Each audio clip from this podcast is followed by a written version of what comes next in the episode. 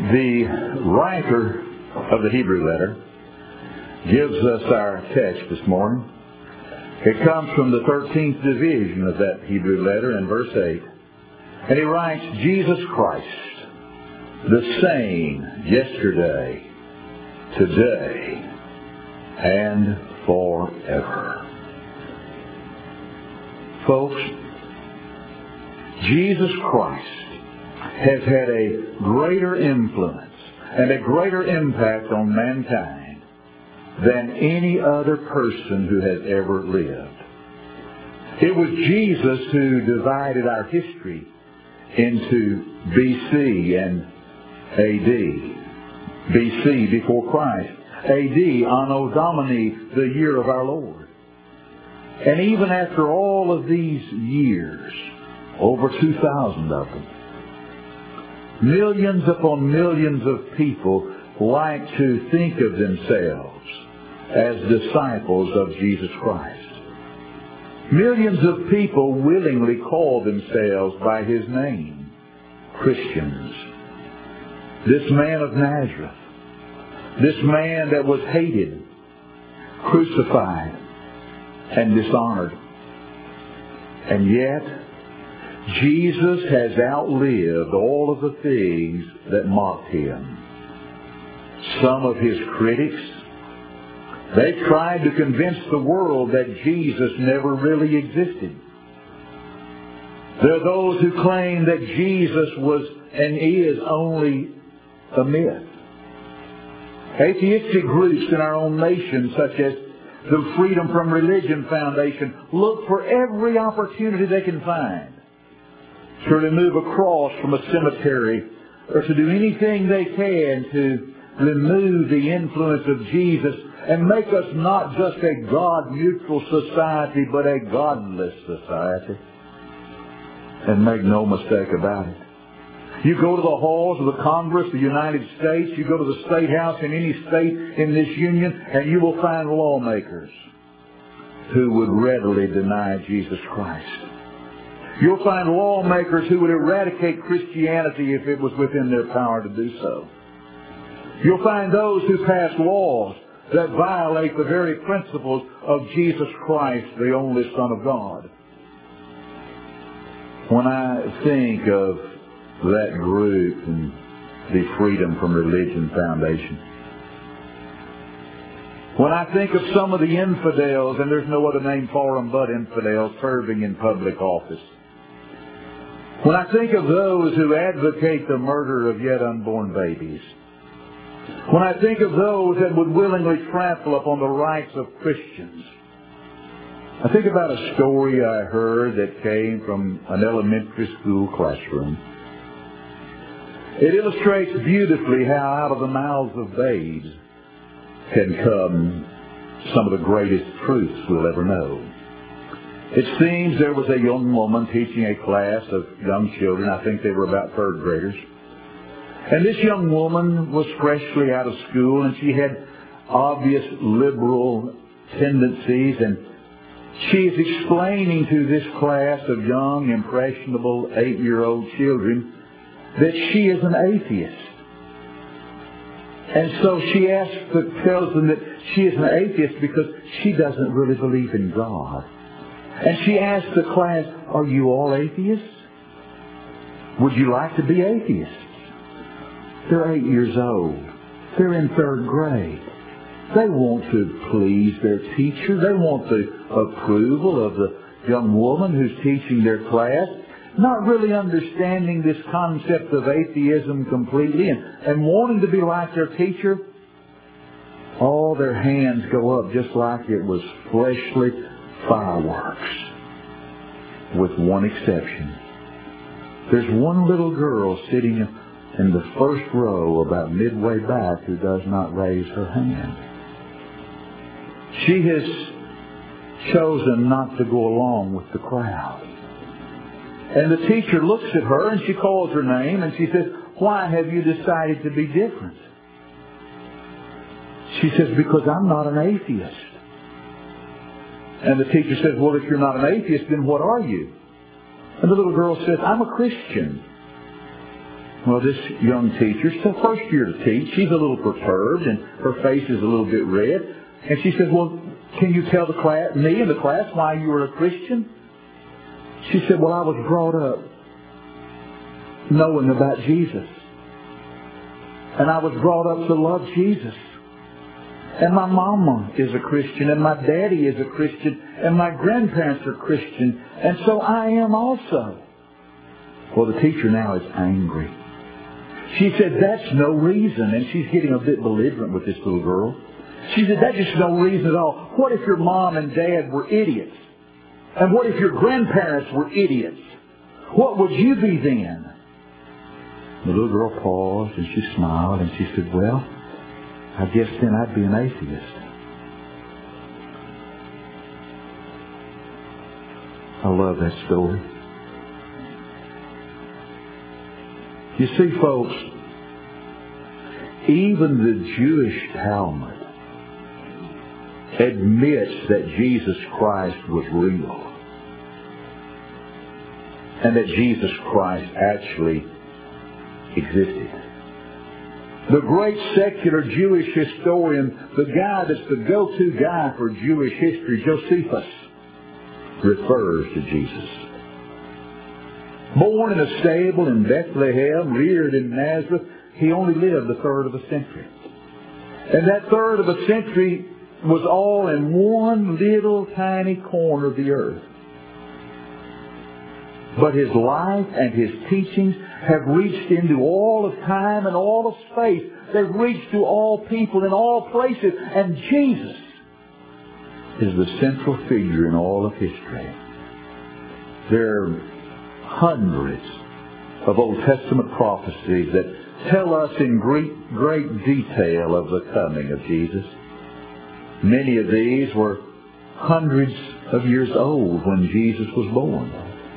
We read one of them a moment ago from Isaiah 53. And then typical is Isaiah 7:14, where he says, Isaiah writes, Behold, the Lord himself shall give you a sign. A virgin shall bring forth a son, and thou shalt call his name Jesus. And in Matthew chapter 1 and verse 23, you find that beautiful verse quoted. Matthew writes all of this, talking about the birth of Christ. Matthew writes all of this was done that it might be fulfilled, which was spoken of the Lord by the prophet, saying, Behold, a virgin shall bring forth a son. That's the same idea we find in the beginning sentences of the Gospel according to John. In John chapter 1, in the beginning was the Word, and the Word was with God, and the Word was God. The same was with God in the beginning. And then verse 14, and the Word was made flesh and lived among us. And we beheld his glory, the glory as of the only begotten Son of God. Jesus, the divine Son of God, came and lived among men. The scriptures often refer to Jesus. And they use many different forms. He's called the way. He's called the truth and the life. He's called the door, the foundation, the chief cornerstone, the light of the world, the water of life, the bread of life, the bridegroom, the great physician. Now I'm going to ask you, I went through those pretty quickly. Do you notice that each of those figures of speech is absolutely essential? You can't have life without bread or water. You can't build a building without a foundation. You can't enter a house without a door. And there is no existence without life. There's no real existence without truth. In every case, Jesus is compared with something that's absolutely essential. But you know what? The thing that stands out above all of these is the fact that Jesus was our Redeemer. He was our Savior. Without the redemptive blood of Jesus being shed on Calvary's tree, we have no hope of life eternal in heaven. Remember the words of Paul in Romans chapter 3 and verse 10 and verse 23? He says, there's none righteous, no not one. And then he says, all have sinned and come short of the glory of God.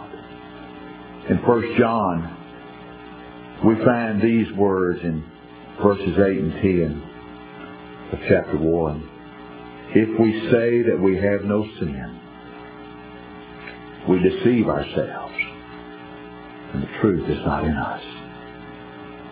If we say that we have not sinned, we make him a liar, and his word is not in us. We, me, you, us, were sinners. And there is absolutely nothing on the top side of God's green earth we can do to redeem ourselves. The writer of the Hebrew letter would say, it is not possible that the blood of bulls and goats could take away sin. There's no sacrifice that man himself can offer. There's no payment that you and I can make to buy ourselves back. There's no way that we can redeem ourselves from the guilt and the penalty of sin. But Jesus came. Praise God, He came. And He bought my redemption. He bought your redemption. He paid the penalty. He became sin for us. Jesus redeemed us. We've got such a beautiful passage in John chapter 3 and verse 16. God so loved the world, how much? That he gave his only begotten Son, that whosoever believeth in him should not perish, but have everlasting life. Remember Matthew 1 verse 21? It says, She shall bring forth a son, she shall call his name Jesus, for he shall save his people from their sins. Somehow, that brings the passage we read at the Lord's table a few minutes ago just a little bit closer to home, doesn't it? But he was wounded for our transgressions. He was bruised for our iniquities. The chastisement of our peace was upon him, and with his stripes we are healed. And then in the New Testament, notice 1 John chapter 1, verse 7. If we walk in the light, as he is in the light, we have fellowship one with another, and the blood of Jesus Christ, his Son, cleanses us from all sin. And that reminds us of Colossians chapter 1, verse 27, where Paul writes, Christ in you, the hope of glory. The only hope we have of salvation or redemption is in Jesus Christ. You know the great tragedy of our day and time? Is that so many people who are in essential agreement with the Lord and His way of life never really become Christians. And never really have that redemption and never really enjoy that freedom from their sins. We talk about it a lot. But I don't think we can ever get it indelibly on our mind the way it really is. I think over the years that we have so sanitized the last few hours of Jesus' life that we don't really realize what it was like. But go with me just for a moment this morning by an eye of faith and live just for a few moments those last hours that Jesus spent on earth. Jesus had been born in a manger, in a stable at Bethlehem. And it his early life, he was forced to flee to Egypt just to survive. And then after time, he came back to Nazareth. It was a little town that most of us would consider unworthy as a place to live. Jesus lived for a third of a century in what you and I would consider abject poverty. He did that. He lived that way, and he did it willingly to redeem my soul. Personalize it. Internalize it. Don't think of it as Jesus did that to redeem the souls of men and women all over the world. Jesus did all that to redeem my soul. during all that time. Jesus owned no real property.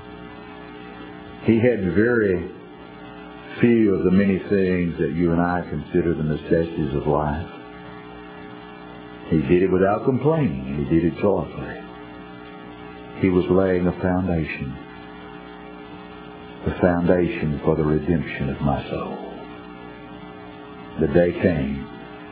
The religious leaders of his day were envious of him, and they took they laid out a plot to take his life. And it was at that point Jesus died on the cross, giving me, giving you freedom from sin. Jesus was there that night in that upper room. He's there with his disciples around that table. They're sitting there in Jerusalem eating the Passover, and it's less than 24 hours before he's going to die on the cross. And there Jesus taught them the wonderful lessons we read of in John 13. He taught them that beautiful lesson on humility as he girded himself with a towel and humbled himself and washed their feet. And then he went out into the Garden of Gethsemane that night. He went out there to pray, and I want to read a part of that prayer. I'm going to read from Matthew 26 and begin with verse 39. And he went a little farther. And he fell on his pray, face and prayed, saying, O my Father, if it be possible, let this cup pass from me. Nevertheless, not as I will, but as thou wilt. And he cometh to the disciples and find them asleep, and said unto Peter, What? Could you not watch with me one hour? Watch and pray that you enter not into temptation. The spirit is willing, but the flesh is weak. He went away again the second time and prayed, saying, O my Father, if this cup may not pass away from me except I drink it, thy will be done. And he came and found them asleep again, for their eyes were heavy, and he left them and went away and prayed the third time, saying the same words. Then cometh he to the disciples and said, Sleep on now, and take your rest. Behold, the hour is at hand, and the Son of Man is betrayed to the hands of sinful men. And sure enough, a multitude carrying swords, swords and staves, and the rabble of the street that had been hired for the purpose were in the Garden of Gethsemane to arrest him. Judas, Judas led the way. And when he came, he kissed Jesus on the cheek as a mark of identification. He wanted the mob to know that's the one. He's the one. He's the man you're seeking. Imagine, if you can, the agony of that. Imagine, if you can, the agony of that betrayal and the agony of the crucifixion. They took Jesus that same night in front of Annas, the retired high priest. Then they took him to Caiaphas, the official high priest. At dawn, they took him before the council, the Sanhedrin, the very ones that wanted to crucify him. They weren't just a tribunal. They gave him no hearing. They just made his condemnation official. But they still had to get the approval of the Roman governor because it was the governor that had to endorse the death penalty. So they sent him to Pilate. Pilate told the people, according to Luke's account, I find no fault in this man. Pilate even asked if he could release him as prisoner of the year, but the people wouldn't hear of it. So Pilate gave them their wish. And Jesus was taken out to Calvary. There on the hill of Golgotha, he was crucified. I think, as I said earlier, we've sanitized it so much. We've heard the story so many times. I think it's hard for us to realize, truly, the deep significance of Jesus' death. We're too immersed in our own affairs. Raising our families, earning a living, going to the doctor, coming and going, entertaining ourselves, doing all the things of our lives. But somehow, As we contemplate the story as it's contained here in God's book, can we not somehow feel the power of God's love? The overwhelming power of God's love as it shows itself to us in Jesus Christ dying to save my soul. He's on the cross. And you and I would have probably been somewhere at the back of the crowd. But we could have heard Jesus in his agony say, Father, forgive them. They know not what they do. We could hear him speak to one of the malefactors next to him today. You'll be with me in paradise. And he'll look down from the cross and he'll see Mary, his mother. Not far away is John, the beloved disciple. He'll look to Mary and say, Woman, behold thy son. And he'll turn to John and say, Behold thy mother. Death is coming. And he says, My God, my God, why hast thou forsaken me? And it must have seemed to him that God, his Father, had turned his back on him at that time. Because he died there. And we always talk about he died there for the sins of the world. Think about it differently. Jesus didn't just die on that cross for the sins of the world. Jesus died on that cross for my sin. Jesus died on that cross for your sin. Later we hear him say, Father, into thy hands I commend my spirit. He was buried in the tomb of Joseph of Arimathea, and he remained there for a part of three days.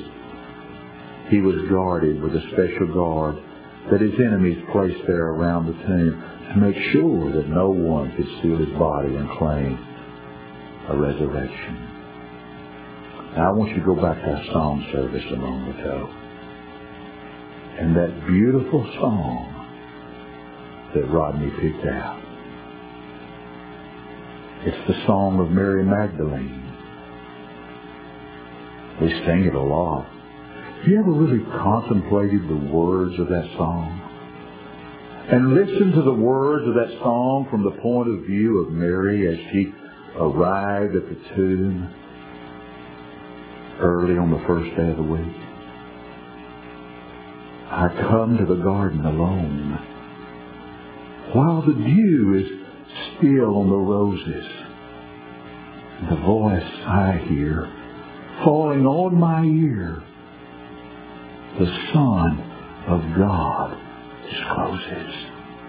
He speaks, and the sound of his voice, is so sweet, the birds hush their singing.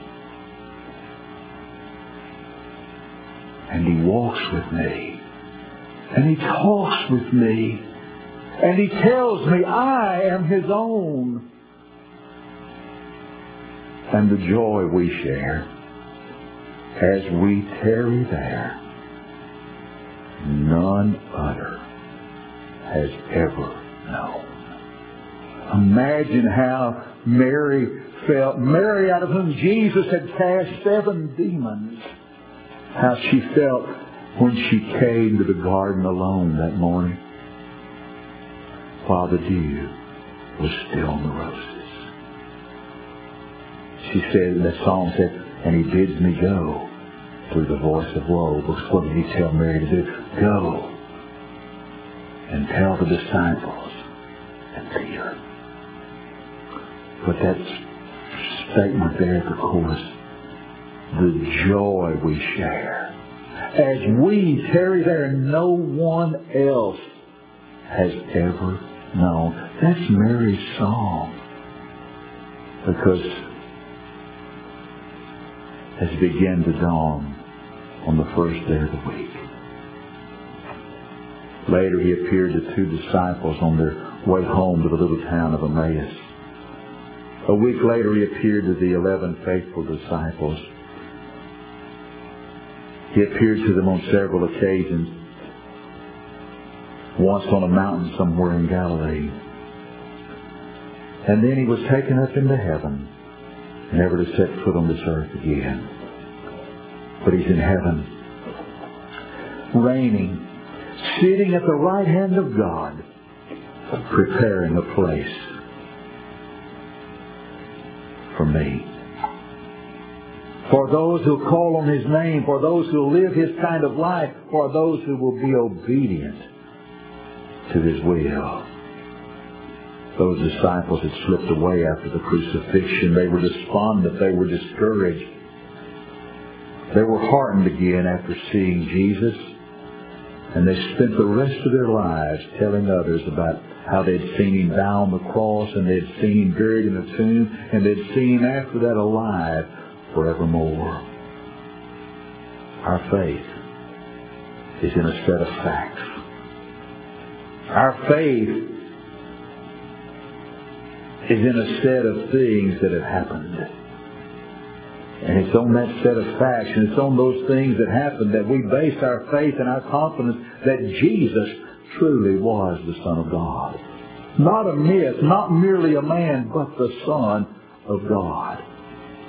Sent from heaven to tell us how to live and to pay the penalty for my sin. And the tragedy of that is that there's so many in our world today who really love the Lord and who really believe on the Lord who've never really been obedient to His will.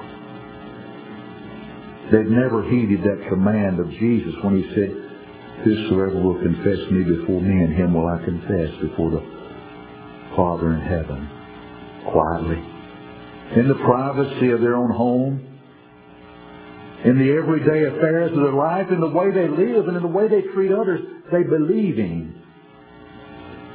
But they've never made it known. Jesus said in that Sermon on the Mount, Not everyone that saith to me, Lord, Lord, shall enter the kingdom of heaven, but he that doeth the will of my Father which is in heaven. Maybe you've heard the word of Jesus often.